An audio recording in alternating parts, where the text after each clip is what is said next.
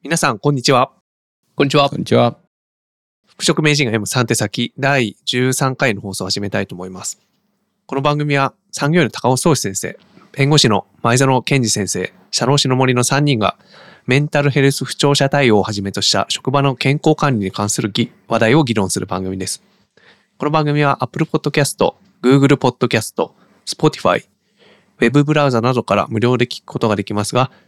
キャンプファイヤーにて有料のオンラインサロンも運営しています。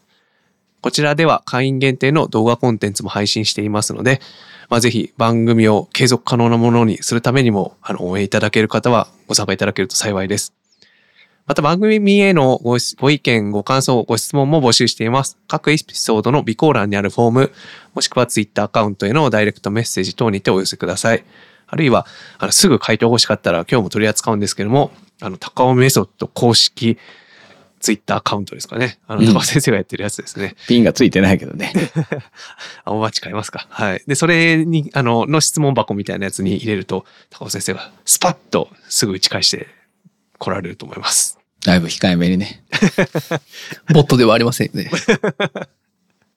ということで、今日はですね、えー、ちょっと掘り下げたい質問があったので、えー以前、高尾先生の質問箱の方に、あの、ご投稿いただいていて、すでに高尾先生から回答が出ているものではありますけども、その質問を取り上げたいと思います。はい。では、えっ、と、質問を僕の方で読み上げるので、えー回答をゾノ先生が読んでいただけるということで、ありがとうございます。はい。えー産業医として、復職面談をする際に、事前に知っておきたい情報は何でしょうか？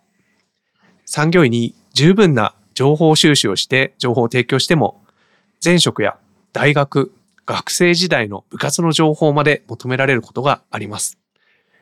これさえあれば十分という情報を教えていただけると嬉しいです。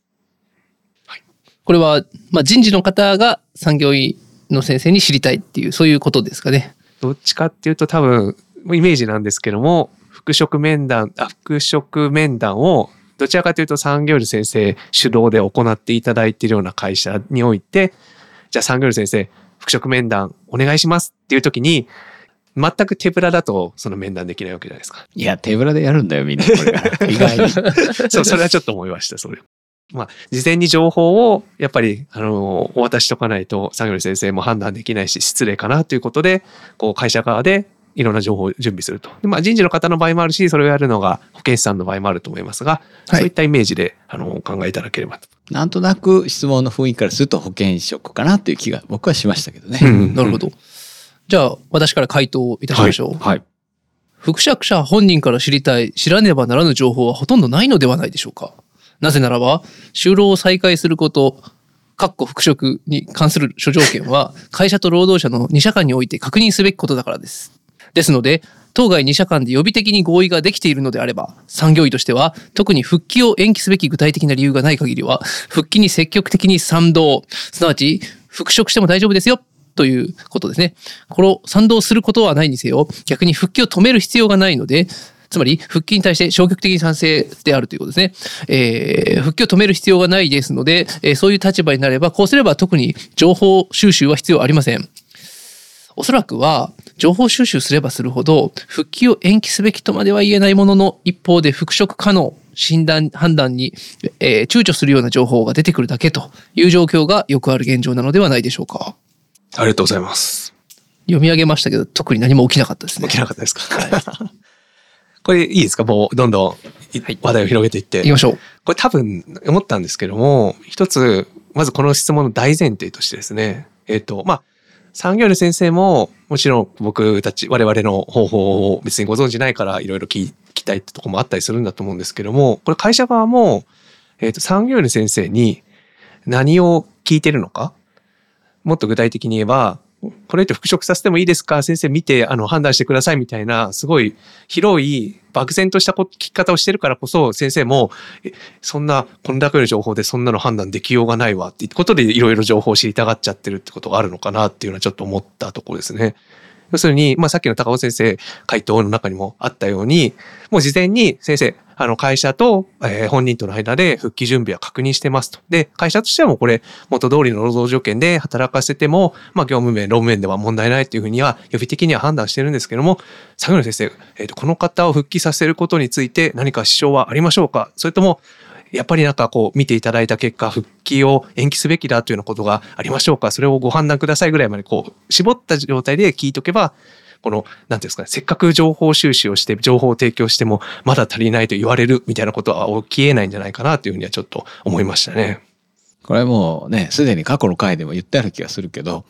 産業研修会で自治研修で復帰の判定にかかるようなプロセスのところを事例として提示すると、えーじゃああのグループワークしてくださいって言われる各グループにね回ってってこう聞いてやられる質問が情報が少ないって言ってね、うんうんこれはどうなんですか？ああなんですかっていうのいっぱい聞かれるのよね。うんで。それはなんか僕らが答えるのは、いや、このある情報だけで判断してくださいって言うんだけど、いや、ある情報では判断できないっていう堅くなな態度を取られる人が確かにたくさんいて、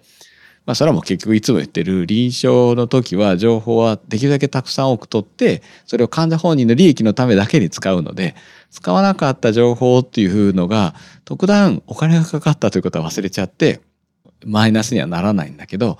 職場の場合には、まあ最後のとこね、触れたように、えっと、聞いたら、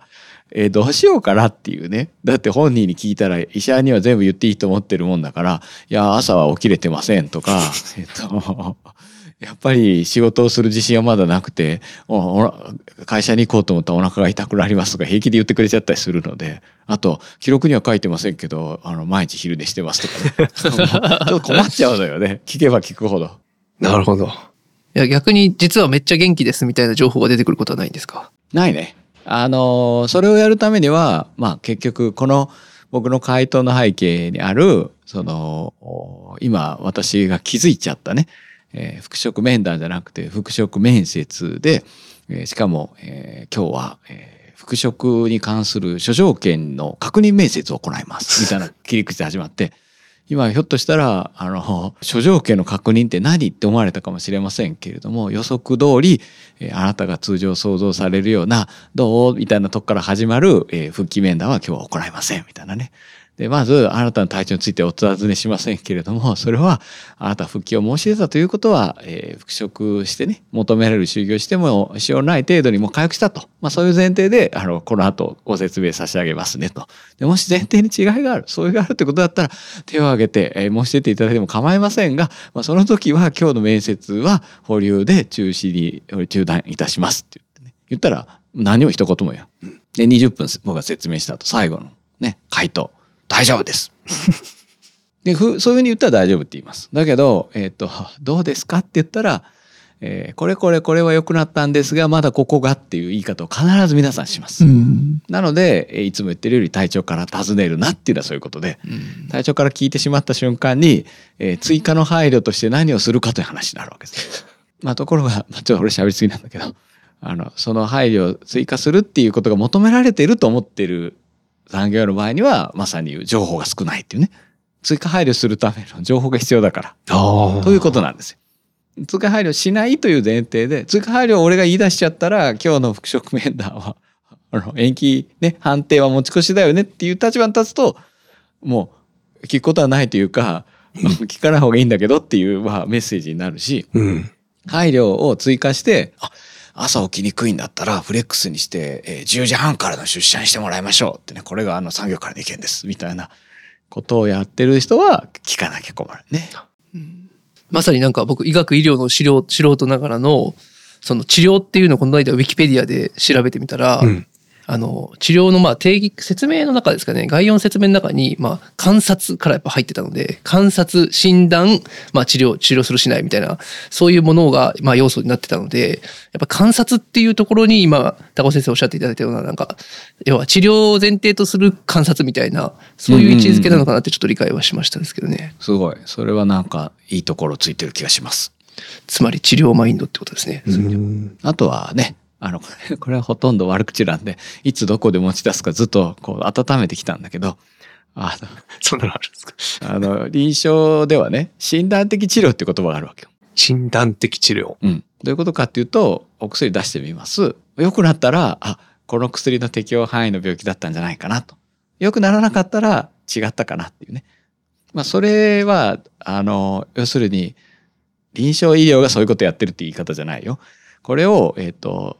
準備不足の産業医面談に持ってくると何が起きるかっていうと、まあ、とりあえずなんかやってみてうまくいかなかったらまた考えるっていう、まあ、行き当たりばったり式のねルーツが実はあるんですよっていう話なんですよ。だから知りたいんだけど、えっ、とお医者さんって、えー産業やってる場合もじゃああの情報がないから今日は面談いたしませんとは言わないもんね。そこもなぜか医師法第19条の応召義務あたりを頭に思い浮かべちゃったりするのかもしれないけどそんなめちゃくちゃなあの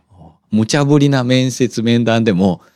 まあ、やれって言われたらやっちゃうのよね。でもそれできちゃうのはそういうまあじゃあ今回は暫定的にはこういうふうにしといてまたフォローアップ面談しましょうっていうことでまあ考えればいいやっていうことになってるんだと。あ、フォローアップ面でそうですよね。中途半端でも復帰した後でも、まあ、また月1回ぐらい定期的に見たら、何か変わるかはよくわかんないですけど、まあ、自分の中でも安心するところがあるのかもしれないですね。基本的に配慮は足せばいいのね。あの普通の臨床医の感覚だとあの周囲の労働者の負担とか耳に入る余地がないのであの本人のためだけを考えてあげてあのこれでダメだったんだったらこうしたらいいっていうねだからまずはフレックスで、えっと重役出勤を許容して次は、えっと営業に行ってあの口うるさいお客さんがいたらそこのお客さんは免除してあげてっていう、まあ、これをおっしゃられるだけなんでね。ちょっと今、ひらめいたんですけども、あの、もう職場巡視を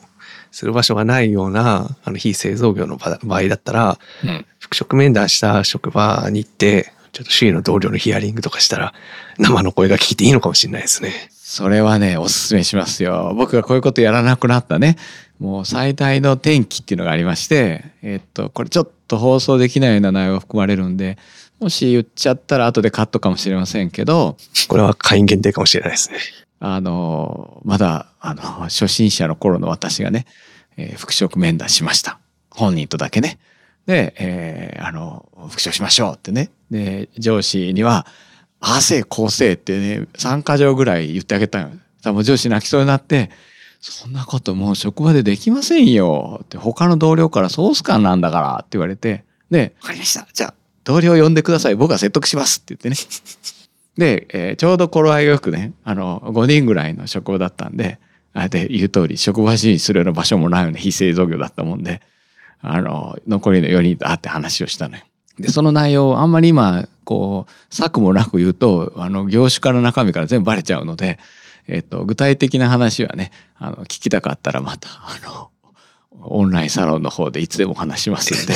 えっと、要するに何が分かったかっていうと、えっと、本人の言ってる主観的な状況と同僚のおっしゃる客観的な状況を私が聞いたら私の答えは何かっていうとその4人の同僚のね1人目でもう私はノックアウトされたんですけど あ申し訳ございませんでした。あの残りの3人のお話もちゃんと聞きますけれども後で店長と本人呼んであのやっぱり復職は時期尚早だっていうことにさせていただきます。申し訳ございませんでしたっていうねそういうことになりました。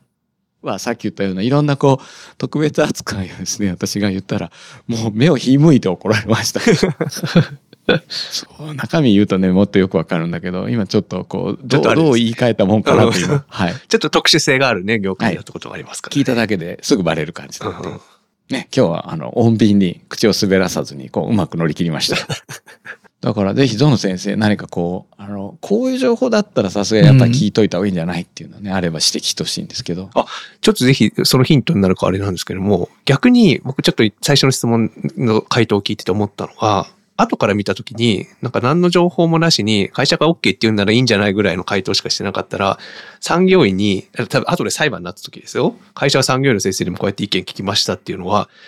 産業医の先生に意見聞いたとはいえ、こんな、この情報だけでこんな意見聞いて、それは全然合理性がないだろうというようなことも言われかねないのかなと思ったりして、うんその意味でもっとなんかしっかりこう情報を渡してた方がいいんじゃないのかなと思うところはちょっと今うんありましたね。まあもちろん前提としては、えっ、と、週一報告と、えー復帰準備完了確認シートの情報あるっていうね、前提で考えますけど、まあこれはあの、ゾノ先生に後で確認で補足してもらいたいけど、えっと、産業医が、えっと、労働者から訴えられるかどうかっていう点で言うと、まあ、訴えるのは勝手でしょうけど、当然、本来訴えるべき安全配慮義務不履行の先は事業者なので、いつも言ってる通り、産業医の意見が本当に信頼に足るものであるかどうかに懸念があるんだったら、会社はまた別の医者の意見を聞いてでも、そんないい加減な復職カートね、反対しませんよ、なんていうのを採用してはならなかったっていうことになるので、え基本的に労働者や遺族、ご家族から訴えられるっていうのは買わせると。ただ、会社から、いい加減な判断しやがってって訴えられる可能性はあるね。そこは、えっと、あの、もうちょっとちゃんと、なんていうか、ここでは言ってない、あの、背景があって、あでいつも言ってるの、まあ、そう、ちゃんと、実はちょっと答えを言ってしまいがちだけど、えっと、知りたい情報があったら、で、この質問のように、で、これは必ずなんだったら、えっと、それは、その場で聞くんじゃなくて、事前に本人に書かせて、あの、情報収集しとけばよくて、それの大半が、周知報告と復帰準備完了確認シートに網羅されてるので、だから追加的ことはないっていうことだし、逆に、これは聞いといた方がいい、聞いとかねばならぬっていう情報があるなら、それは、あの、復帰準備完了確認シート等に今後追加していきますって話なんですね。ということで、あの、労働者からは訴えられないか、訴えられたとしても、それは会社の責任だから、まあ産業としてはそれをおからびっくりする必要はないっていう、私の回答は許容でしょうか、ゾノ先生。許容です。よかった。ゾノ先生も最近なんかだいぶ分かってきた感じでね、あ ああまりややこしく法律的なこととか言わなくなってきたよね。まあ補足はでもせっかくなんでしておきましょう。そう。まあ損害賠償っていうと、あの典型的には契約関係があって契約違反があるから損害賠償だっていうのがよくイメージされると思いますが、あの、契約がなくても損害賠償請求できるっていうのは理屈はもちろんあって、例えばまあ交通事故なんかだと当然ぶつかった人同士で契約関係なんかないわけですけど、まあ損害賠償できると。うん。であれって何かっていうと不法行為と呼ばれて、まあ、あの不法行為って単になんか悪いことしたとかっていう話ではなくて、まあ、注意義務に違反したっていう話ですね。えーまあ、運転するところ運転者の注意すべき義務に違反して、えー損害を与えたから被害者は加害者に賠償請求できるという理屈になって、えーまあ、今回のように労働者が産業員に対して損害賠償請求するっていうふうになった時も、まあ、基本的には不法行為責任ということを追求することになろうと。でそこでいう、まあ、注意義務っていうことを産業医の方に問うとすれば、まあ、産業医もかなりの専門家ですから、まあ、職務上の注意義務っていうところが多分スポットは当たるであろうとは思います。だからよっぽどずさんなことをして、えーかつそれによって、えー労働者が損害を負いそれに因果関係があるというふうになったらあの賠償請求は認められるだろうというのが一般的な理屈でございます。ありがとうございます。そうすると、じゃあどういう判断をした場合に労働者からけしからんと言って、で、かつ損害が発生したと言って訴えられることができるかっていうと、復帰を引き延ばした時で、これがまさに大阪のあの建築なんとか事件になるわけですよね。えー復帰判定面接で泣かせちゃって、で、復帰が遅れたと。そしたら、その間に、本当にあんな意地悪なこと言われなかったら復帰できてもらえてた賃金がもらえんかったということで、損害が発生し、かつ不不法な方法によって、その、こう、心傷つけられたということで、えー訴えられるわけだけど、本人復帰したいって言ってるんだから、それを、えっ、と、ダメって言わなかったのに、その、いや、本当に産業医としてダメだと思うんだったら止めてくれないと、それによってまた休んじゃったじゃないか、みたいなのは、本当親代わりの健康管理の文脈だよね。確かに。俺、それ自信ないんだったら復帰したいって言ってくるなっていう話なので。ただ、今自分で言いながら、えっと、ありえないわけではなくて、言い言いそうな人はいるよね。いい加減な気持ちで復職を申し出ておきながら、それが、あの、失敗に終わった時には、あなんか専門家として、あの、それは止める義務があったんじゃないかって言いそうな人がいるのは思います。だけどまあ、今整理したみたいに、えっ、と、復帰を止めた時に割と簡単にその損害の立証ができるのに比べると、復帰させた時の損害の立証は自殺した場合を除いては難しいと思いますけどね。あの治療なんかを考えても一時的な増悪に対して損害はあまり認めない傾向にあると思うね。後遺障害とか残れば別なんだけど。いやでもゾン先生なんかすごいいいとこ振ってきますよね。こうドーンときましたね。そう。ただ、その森先生のさっきのご指摘の、その、まあ、情報を知りたいっていうのは、その注意義務があるからじゃないかっていう、そういう観点なのかなと思ったんですけど、結構、まあなんか、あの、ひょっとしたらその警戒心の中で産業医としてやっぱ専門家の判断の中ではちゃんとこう情報収集をしてそれに対して判断をしたっていうことをあのしたいっていうのがどこかにあるのかもしれないなっていうのはちょっと想像しましたけどね。うんうんうんうんうんうん。まあもちろんそれが言うように、えっ、と、療養段階確認シートはね、まあオプションならどっちでもいいけど、夜よく眠れてるかどうかとかは、療養段階確認シートでもう終わってることなので、確かに。そういう意味では、えっ、と、それを復帰の段階で聞くことの方が実はへんてこであって、もっと早い段階で、療養宣言から復帰準備期の移行の時にはちゃんと確認してあるし、その後、えっ、と、変更がないっていう前提でお話ししてるわけよね。変更があるんだったら言ってくださいよって言って、自分の身を守るっていうことは可能だと思うし、僕のさっきの切り工場でもそうで、あの、復帰にね、向けて、その、求められる就労しても、健康状況を悪化しないというね、十分な、その準備とね、してきて、その自信があるっていう、そういう前提進めますよって 言ってるんだから、そうじゃないと思うんだったら、あなたがちゃんと申し出ないとってね。申し出ないものまで根掘り葉掘り聞いて、あの、復帰はね、まあ、いいよっていう意見を述べてもいいんだけど、その前に、本当に薬飲んでる？本当に夜眠れてる？本当に辛いこととかない？この中で一つでも当てはまるものありませんか？みたいな、そんな根掘り葉掘り聞かないですよね。おホディ復帰するって言ってんだから。しかも紙に書いてんのに、紙に書いてることまで本当かとか言い出したらもう時間いくらあっても足りないんで。確かそうですね。確かに復職面談ですからね、よく考えたら。よく考えたらって言ったらあれですけど。あだから多分、あの、まさに面談で全てやろうとするからそういうことになる。うん。情報収集は事前に書面でやっとくと。でこれ必要だからって言われればまさに今日今日ここの議論でこれからやるように、うんなぜそれが必要でその情報の答えがこうならこういう判断こうならこうなるっていう全部決めてから必要だから取るっていうのはいいんだけど思いつきで聞くのやめてください。っ てで思いつきで聞いといたくせにスルーするっていうね。その 夜よく眠れてるのって言ったら中途覚醒がありますって。まあそこまではギリセーフね。で朝起きにくいってね。で、えー出社時に合わせた時間に起きれませんって言ってるのに結論は復帰可なのよね。でどうするかって言ったらフレックスで。ってなんかそういうことになるんで。だからそれ聞かないでってことになるじゃない。あまさにそれも配慮のための追加情報を聞いてるって感じになっちゃってるわけですねそう。結論のための追加情報じゃなくて。そうそうそう。で結論を支持するんだったらだって特に、えー、と復帰したいって申し出てきてるんでしょ？だったら復帰の方がいいわけじゃん。そしたら頼むからあの自分の不利になるようなこと言わないでって思うんだけどまあこれがみんなねあのゲロるゲロるで もうほんと言うのよだからそう言わせないためにはどうしたらいいのかなっていうのをまあ考えたら今みたいなスタイルになってきたし、えー、と基本的にあの話してもいいですよだけどこういう内容を話したらこうなりますよっていうふうに説明してからスタートするね。確かに、あの、最初の、ちょっと戻るんですけど、ゾン先生から、あの、本人が元気ですって必要以上言う場合ってあるのかなってちょっと考えたら、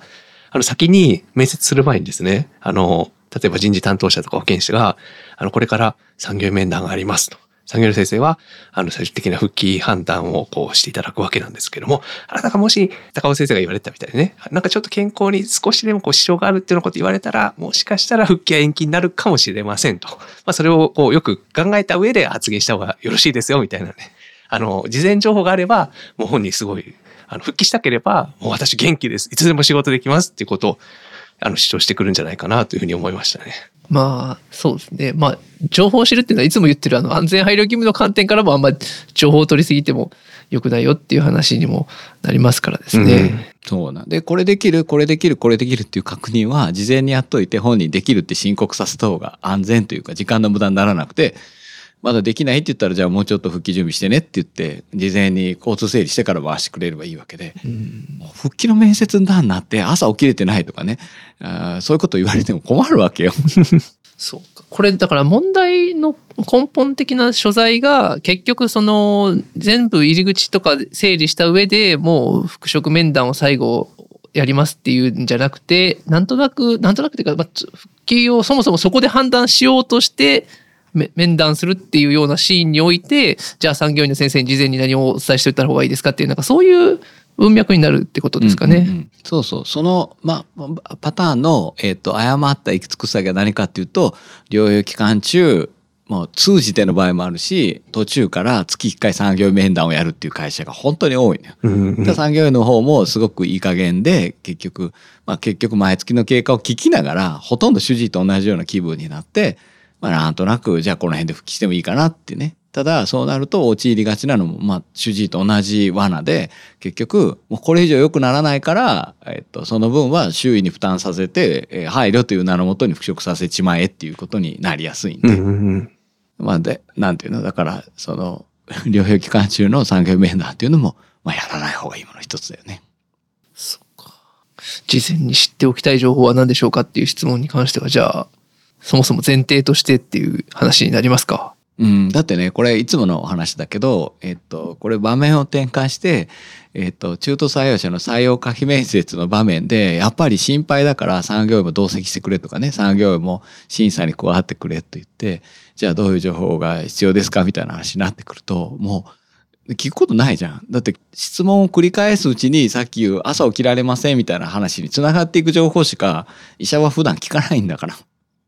健康でできますって言うんやったら、その、合理的な疑念があれば別よ。なんか顔色が明らかにどす黒いとかね。そそしたらまあ、ちょっとあなた顔色あまりにもあまりあまりなんですけどまさかあの尿にタンパクダダ漏れとかないですよねとかっていうことはあってもいいのかもしれないけど、まあ、とりあえず普通に元気に会社にやってきて前職も普通に働いてたってやったらあんまり人を病人扱いすべくそのなんかね犯人探しのような病気探しをして誰が喜ぶんだというね。聞かないよね。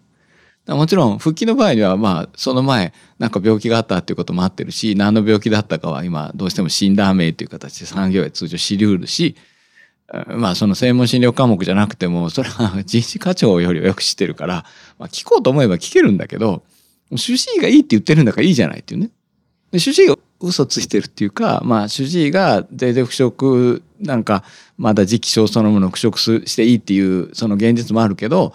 だか結局いうところの医療的アプローチでやると主治医もあの自分のせいじゃないで済むから嘘ついちゃうで産業医は、えー、とじゃあ配慮をたくさんつければよしでなんか医療でやるとそういうことが起きるちゃんと復帰基準を示せば主治医もあまり無理からなのにいいとも言えへんなっていうことになるわけじゃない。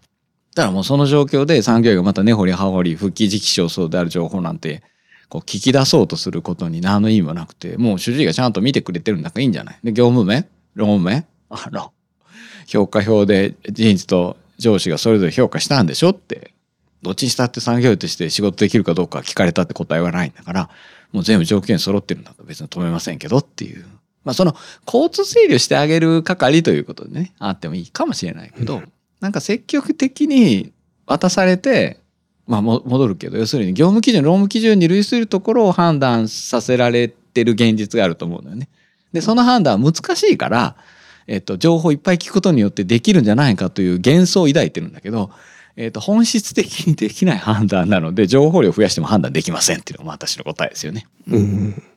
もしかしたらこのね質問の前提条件とかにも入ってくるかもしれないですけどこうこれぐらいの関与のされ方をされる産業医の先生であれば先に主治医検証取っといた方が良さそうな感じですね。うん、まあそれでいいと思うけどね。うんうん、どっち先に取るかっていうところで産業医の先生が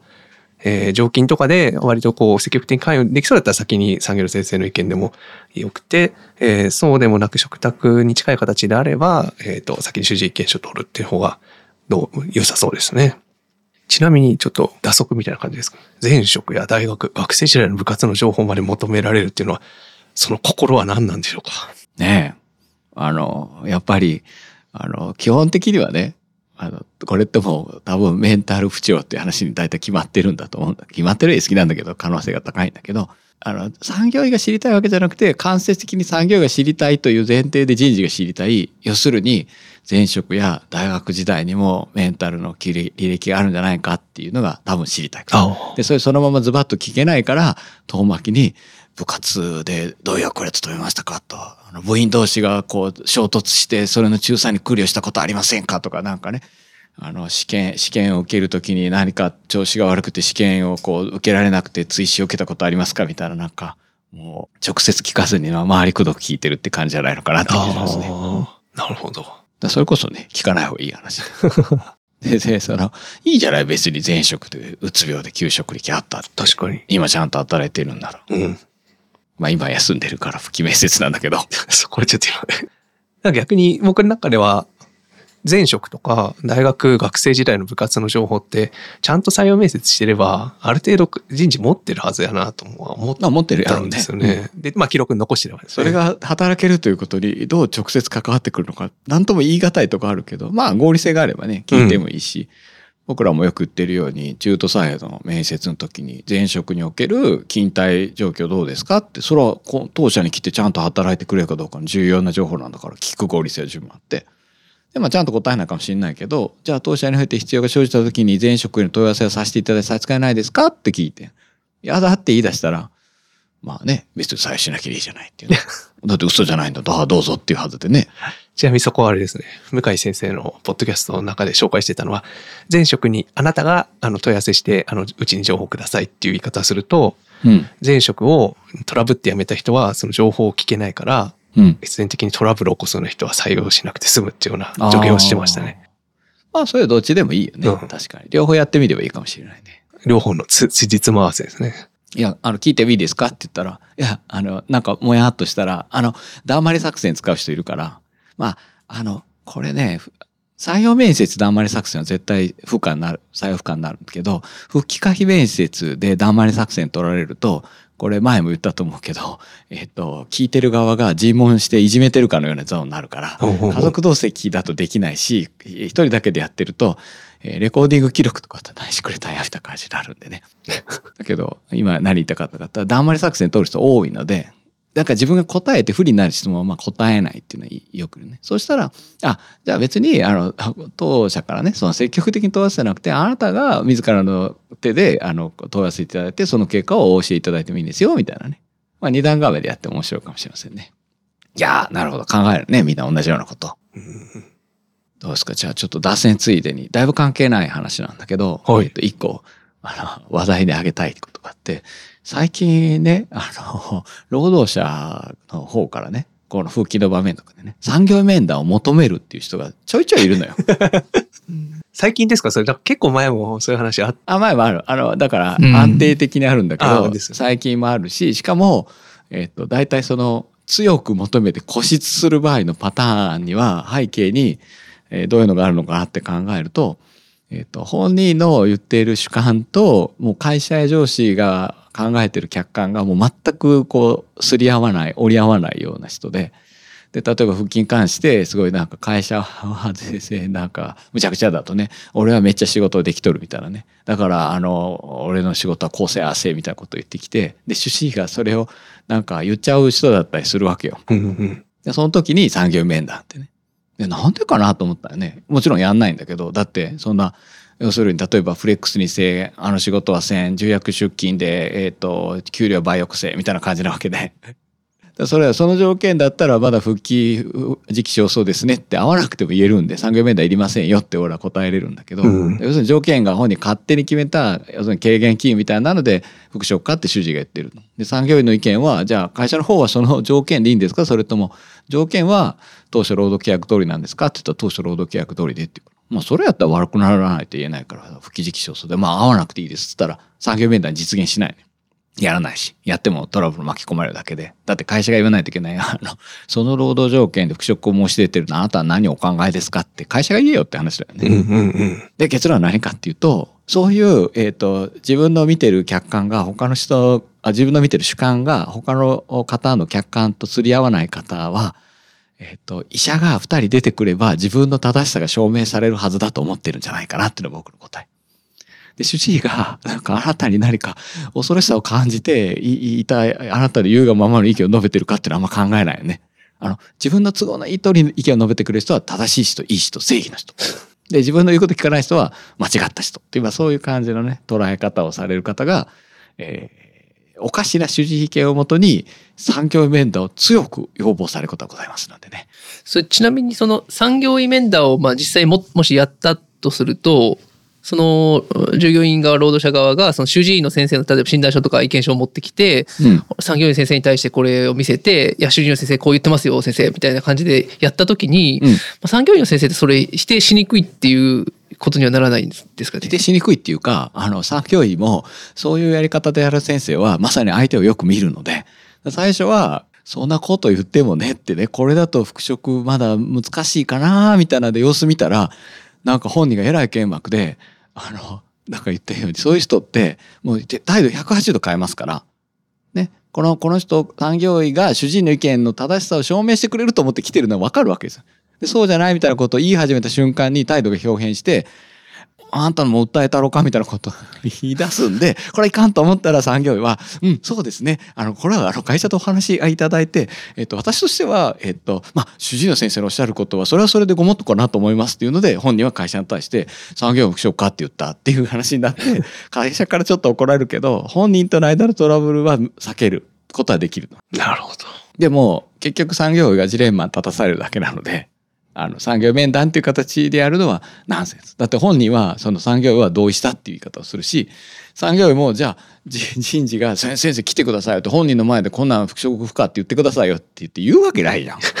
もう全部産業のせいになるんだからそれ言っちゃったら。で、今度その攻撃の矛先は全部産業医に来るんで、まあ偉いこっちゃですよ。なんかそう産業医の先生からしたらその主治医の専門家の専門先生をなんか意見を尊重せざるを得ないというかなんかまあ否定は多分正面からできないはずなんで勢いなんかこうそちら側の味方になってしまわないのかなっていうあ、それは、えっ、と、古くから僕が言ってるように、確かに、えっ、と、中身も見ずに敵にやられる？要するに、ね、もう本人にも合わずに、えっ、と、判断できちゃうっていうパターンになるね。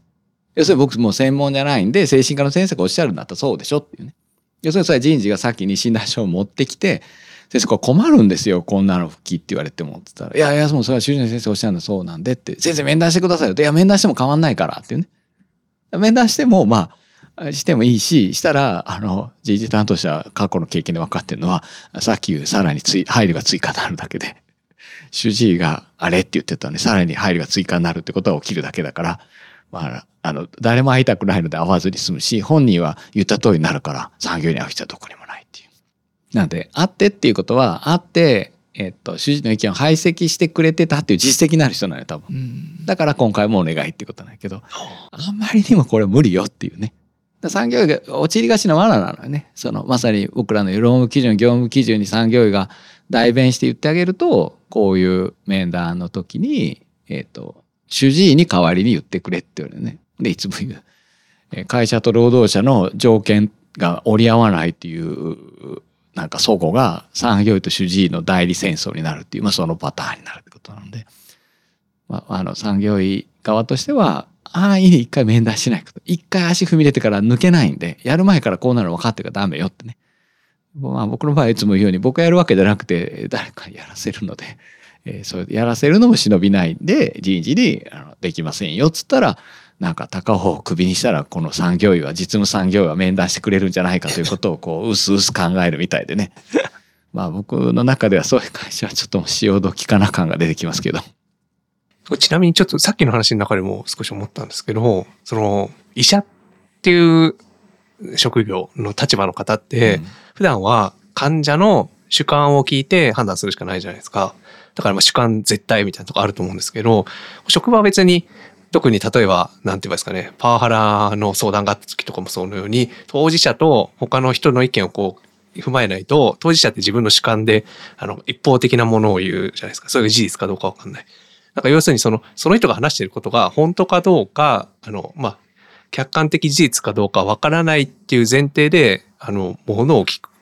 その人の話を聞くことができているのかどうか。だから要するに、主治医マインドのまま言ったら、あ、この人本当に困ってるんだから、なんか会社が配慮してよと、こうもう短絡的にこう言っちゃいがちになるんじゃないのかなというふうに思ったんですけど、まあ要するに、あの、お医者さんってやっぱ人がいいので、人を疑うことがないんじゃないのかなというふうに思ってですね、産業医経験を積むと、あの、人を疑い深く見るんじゃないのかなというふうにちょっと思ったんですけど。まあ、あの、どういうふうに、あの、話を持ってっていいかあれなんだけど、あの、もちろん、あの、医師も、あの、主観だけで判断するっていうのは、主観しか得られない、得られにくい精神科に割と特化した話であって、他の科は今だって画像を撮ったりして客観情報は取りまくるわけだから、うん患者の訴えっていうのをいい意味でも逆にそんなに重視はしないけど、うん。うん。精神科だけはなかなかあ情報のかなりの部分を患者のこう言葉から引き出さなきゃいけないとか、うん。うんまあ、そこのまあバランスは一つあるね。でただじゃあ産業医として初期の頃には、えっと、産業医面談っていうもので聞いたところで、えっと、本人から聞くという意味ではあの情報は選択的にしか与えられないので主治医に対してアドバンテージがむしろないやっぱり本人もあの産業医も自分の味方だと思う人もいるんだけど産業医会社側の人だと思う人も多いから、まあ、基本的には主治医よりも情報が減るのよね。で客観との付き合わせはさっきも言ったように大体こういう質問が出てくるような会社だと,、えっ、と、行ったらいきなり産業面談やらされる。え慣れてきたら、えっ、と、僕らみたいに簡単に産業面談なんかしなくて、えっ、と、上司と人事からの情報収集しっかりやってからやるんだけど、でもそれも大抵行ってやるっていうのは難しくて、当日、面談の前に、なんかもうよ、呼んじゃってたりするんで、うんじゃあ本人待たせて30分も1時間も待たせんのかみたいなことになるので。だで、一方でメールとかでやり取りしない産業医多いのよね、うんうん認証の先生の場合。それはやっぱりもう、あの、単価的に合わないと思われるんだろうし、忙しいから、で、多分一回 OK したら、なんか止めどもなく、なんか、あの、なし崩し的なメールがいっぱい来て、あの、困った経験が多分あるのよ。だから、えっと、いきなりやるから、えっと、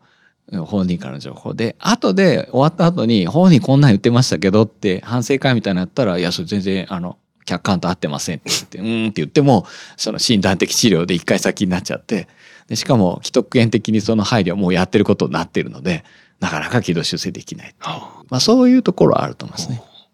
ちなみに、全然脇にそれますけど、弁護士の先生もそういうとこあると思うんですけども、依頼人がどこまで本当のこと言ってるのかなみたいな。そその辺はどどうやって詰めていくんですか？あまあ基本的に客観証拠はありますかっていうことをまあうんいろんな表現で聞いていくって感じですよね。うんまあやり取り録音しましたとか聞いたりするし、うんまあなんかそうそれで書面でなんか残ってますかっていう話をまあ聞きますよね。で、その時に、そんなんありませんよって、先生私のは信じないんですか？って言ったら、あの、それはあなたの考えですよね。とかっていう、そういう念押しはしたりしないのね？しないですね。さすがに。怒っちゃうもんね、本人が。まあでもまあ結局だから一方どこまで行っても弁護士一方当事者の代理人なので基本的にはですねあの代理人としてやる活動の場合はまあだからその客観証拠がなくてひょっとしたら難しいかもしれないけど行くところまであのやろうかっていう話はまあまあはいありますね。だから、準備書面とかで相手方から、明らかにこりゃあかんなっていうの出てきた本人にそれを説明するわけよね。まあそうちょっとあなたの言ってる、あなたの、まあ主観としての考えとこまで言うのかしれないけど、と、相手が言ってるこの、ちょっと一般的に言う証拠としての内容っていうのをこう付け合わせると、あなたの味方である私であっても、こりゃだいぶ分が悪いってことになりますけど、みたいな話をするのかな、やっぱり。うんそうですね多分そうだと思います。まあ、た多分そうだと思いますというのは、まあ、あの、基本的に会社側の場合は、基本的に何か書面は残ってることが多いのであうんうんうんの、ただ、あの、一方でやってると、その、確かに、後でちょっとだんだん関係性がよろしくなくなってるな、この、あの、依頼者と代理人の先生はっていうのを見るときはありますね。確かに。最初は、の勢いはちょっとなんか消えていってるな、みたいな話とか。だから、まあ今ちょっとね、あの話は揺らいじゃったというか、その、お本人だけの意見でっていうのはやっぱり、まあ弁護士として考えても、労側のイメージになってくるわけで、そうしたら、いや、何が言いたいかったら、えっと、最初から受けないってことよね。そんな、後から後から出てきちゃいそうで、本人の強い自己主張のみによって、あの、こう、主張が組み立てられてそうな時は、うんちょっとうちでは難しいかもしれませんかねって言って、最初から受諾しないってことよね。うん。そうですね。それはそうしないと後で困るもんね。そうですね。あと何？あの、50億円訴えたいとかいう人がね、来たりしたら、あの、あの、えーっと、50億円の印紙代はって計算して、えーっと、何本ぐらいなのか僕知らないけど、なんか結構な額なんで何何百万円になりますけど、おやられますか？とか言ったらなんか、もうあんた頼まんって言って帰ってくれるよね。そんなのがあるんですか？まあ私は経験したことはないでですね。はい。それはうんはい。まあ僕誰に聞いたのかそのうち分かっちゃいそうだけど。でもね、そういうおかしなこと言う人ってそういうなんか誇張気味だよね。あの、何億円訴えたいとか、結構でかい話してきて、いや、いい次第結構な額になりますけどって言ったら、なんか、そんかおかしいみたいなこう弁護士に言うから、じゃあちょっとしては、みたいな感じになるんじゃないかな。まあ、お金がない人は訴訟救助の申し立てっていうのがあって、一応、はい。そういう、はい。これでも、あの、ちょっと話を元に戻す感じになるんですけど、はいその、た例えば、いや、僕最初思ったのは、じゃあなんかあえて提供をその会社側から産業員先生にするなら、なんか労働契約上のなんか、労働条件的なところとか、例えばその職種限定されているのかどうかとか、無期、有期の違いがあるのか、まあ無期限定正社員なのかとか、なんかその辺も入れることあるのかなってちょっと思ったんですけど、あ、いやいや、まあ、それはあってもいいんだけど、はい。逆に僕らからするとそういうとっても重要と思われる情報はそれほど、えっと産業医側から聞かなくて、えっと例えばパートなのに正社員に対するような話をずっと産業医がしちゃってで後でその人事担当者が「先生それできないんです」って、えーパートだからっつったらうんなんとかならないのぐらいは言うんだけど、まあ産業医なんで、そうか、仕方がないねって言って、その時間の無駄は割と気にしない。だから、まあ、またいろんなところで言いますけど、復帰の時のね、判定の中にいろんな配慮っていうのをチェックボックスを作ってる、こうね、様式を出してるところがあるわけですよ。僕らは配慮なんか聞く欄作ってませんけどね。ただその配慮内容についてね、うんとあなたの仕事に、えー時間外はあるんだっけって言ってね。うん、まあ大体そんなにない。うん。でもまあ念のためつけとこっか。みたいなね。で、えー海外市長。あ、ない。あ、ないね。はい。交渉作業。うん、え、ある？え、2メートルぐらいの上の脚立？うーん、それは交渉作業じゃないかなうーん、みたいなね。そういうのを一個ずつ本人から聞いて、すごい時間取るんだけど、それ、最初から仕事、その仕事、業務に含まれてるかどうか、上司に全部申告させとったら本人に聞く必要ないよね、みたいなね。まあそんな感じですよ。なるほど。うんでもこの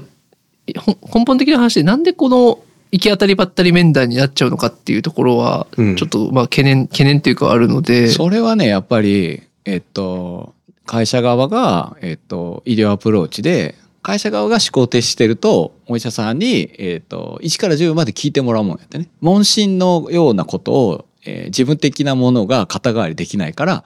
あの、よく言う、その、産業医面談を密室で二人っきりでやらされるのは、いやいや、あの、すごいセンシティブな情報とか出てきたら困るんで、つって、おお二人でやってくださいって言われるっていうね。まあ、そのパターンですよね。会社側の思考停止が、えっと、情報、事前の情報提供なく行き当たりばったり面談を、こう、後押ししてるという。うんなんかみんなが業務アプローチで整理したら、あどんなに頭がすっきりするかっていうね。うんそうなんですよねなんかまあ弁護士に法律相談するときはさすがにノープランで絶対いかないじゃないですか論点整理していくじゃないですか。だから、まあそういう思考になればとちょっと一瞬思ったんですけど、つまり産業医面談をするしないの時に前提の事実関係整理してってことになるんですけど、まあなんか法律相談の場合は、ある程度論点もよくわかるし、あの、ちょっと調べれば文献とか裁判例調べれば出てくるのでうん、なんかその思考で法律相談に行くのは行きやすいなと思うんですけど、まあ、産業医面談に事前になんか整理してっていう、しかもその整理の観点が実は業務的健康管理ですよっていう、そういう視点が、あの、やっぱと得てもらうまでが結構大変かなっていうのはちょっと感じてるところではあるんですけどね。うんだから結局ね、産業医を壁打ちみたいにして、えっと、自分らで自己解決できるのを、えっと、丸投げにするかっていうことなんだよね。うん。あの、丸投げが両パターンあって、要するに、えっと、医療アプローチの時は、それは自分たちが踏み込めない領域だと思うから丸投げになるし、産業医側がちょっとだんだん慣れてきて、その、業務上の問題点っていうことに口を挟んでくれるようになると、今度はそれ産業医に言わせる方が楽だから、あの、会社では言わずに仕事できてないとかね、金太悪いの困るって言わずに産業医に先生言ってくださいよってで情報提供してくるけど、まあ、それも同じで会社側が産業に言わせたい、えー会社側にとって都合のいい情報ばっかり言ってきて本人が一生懸命頑張ってるみたいなのはいや一生懸命頑張ってるったって結果を伴わなきゃダメですよみたいなこと言われて なんかどっちの味方せえみたいな感じのねそういう使われ方になるのでうん。産業医としてよく言うその会社と労働者の中立の立場にあって専門家としての判断をするっていうのはねなかなか難しいってこと難しいですね。確かに。会社の方が実は1枚も2枚も上手だからねそういう意味では。うんなんか、逆に言えば、やっぱ産業医先生ってお医者さんなんだなっていうのは、よくそんな無茶ぶり面談を引き受けてくれるなって逆に思っちゃいますよね。うんうんやるのよね。例えば、あれですよ、普通の会社の人が上司に、ちょっとお客さんのとこ行って、あの、なんか、打ち合わせしといてみたいなことを平気で触れるかって言ったら、事前にお膳立てしますよね。例えば、こことここの、あの、打ち合わせまでしてて、あとこの価格のとこだけちょっと詰めないといけなくて、すいません、部長、お願いしますみたいなこと、例えば言うじゃないですか。これ、産業の先生、あの、求職者おるんで、ちょっと、あ、すいません、面談しといてください、みたいな。何を決めればいいのか、どんな情報のもとで決めればいいのか、わかんないまま、先生もよくこう受託されて、